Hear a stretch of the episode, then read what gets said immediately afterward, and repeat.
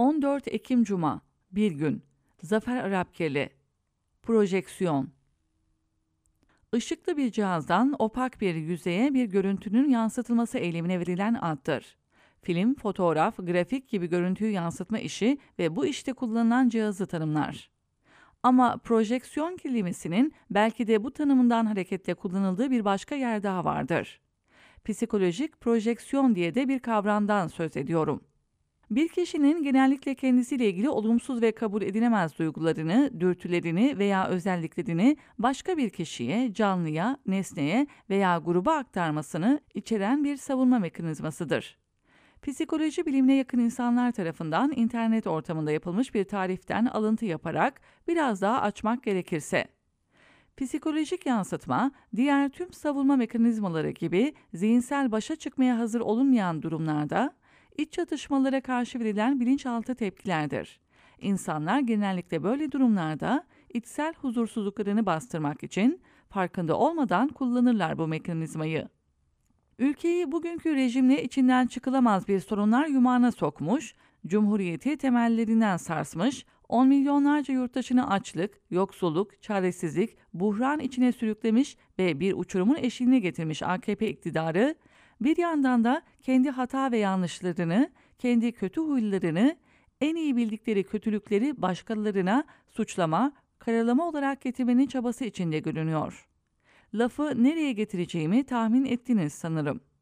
Dezenformasyonla mücadele adı altında ülkede zaten katledilmiş bulunan en temel özgürlükleri daha da fazla boğazlama anlamına gelecek ağır bir sansür yasasını hızla geçirebilmek için Türkiye Büyük Millet Meclisi'nde hummalı bir faaliyet içindeler.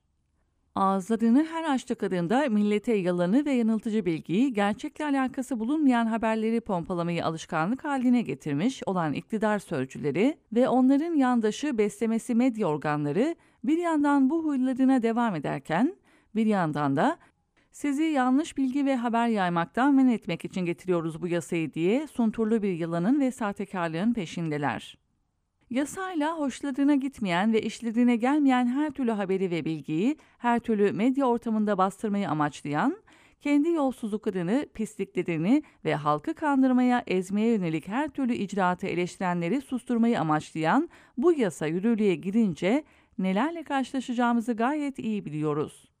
Sansürün, baskının, cezanın ve sindirmenin daniskasıyla karşı karşıya bırakacaklar bizleri.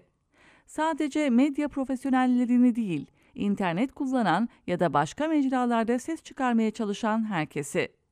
Bunu yaparken de bir yandan kendileri her türlü kara propaganda ve dezenformasyonla en iyi bildikleri sanatı icra etmeyi sürdürüyorlar. İBB aracında uyuşturucu taşındı yalanı. Kılıçdaroğlu ABD yönetiminden icazet almaya gidiyor yalanı. Kılıçdaroğlu'nu ABD'de bir FETÖ'cü karşıladı yalanı. Kadıköy'deki patlama doğal gaz arızasıydı yalanı ve daha birçokları. Sadece son birkaç günün iktidar menşeli yalanlarından bazıları bunlar. Ama utanmadan ve sıkılmadan, üstelik de ciddi bir iletişim gafı faciası olarak yayınladıkları Dezenformasyon Bülteni adlı broşürle muhalefeti ve eleştirel medyayı yalan söylemekle suçlamanın çabası içindeler. Psikoloji alanında projeksiyon örnekleri konusunda yeni yazılabilecek kitaplar, doktora tezleri vesaire için paha biçilmez malzemedir bunlar. Öylesine akıl almaz senaryolar üretiyorlar ki bu çerçevede, bir tanesi CHP Genel Başkanı'nın Boston'dan Washington'a gazetecileri atlatarak gizlice gittiğini ve yol üzerindeki Pensilvanya'ya uğramış olabileceğini bile ima eden bir harita yayınladı. O yolları ve haritaları gayet iyi bildiklerinden olsa gerek.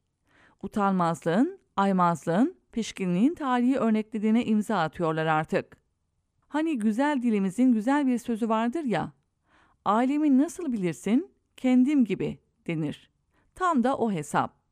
Yalanı, hırsızlığı, rüşveti, halka aptal enayi rene koymayı, soymayı bu ülkede adeta standart davranış biçimi haline getirenlerin, bugün kalkıp da ona buna yalancı, hırsız, dolandırıcı, rüşvetçi ve hatta FETÖ'cü demeleri karşısında hayatta olsaydı Sigmund Freud hangi uzvunu kullanarak nasıl gülerdi bilemiyorum.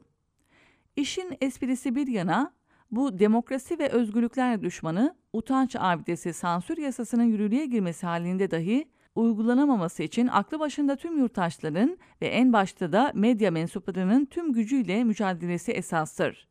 Bunun ve demokrasi karşıtı tüm girişimlerin akamete uğratılması için bu ülkenin tüm aklı başında gazetecilerinin ve hukukçularıyla kanaat önderlerinin, aydınlarının kol kola kararlı bir direniş içinde olmaları gerekmektedir. İktidarın, seçime kadar toplumun kendileri dışındaki tüm kesimlerini susturmayı amaçladığı bu girişimleri ayaklarına dolaştırmak ve sandıkta bunun yanıtını tarihi bir hezimetle vermek için tüm demokrasi güçleri göreve.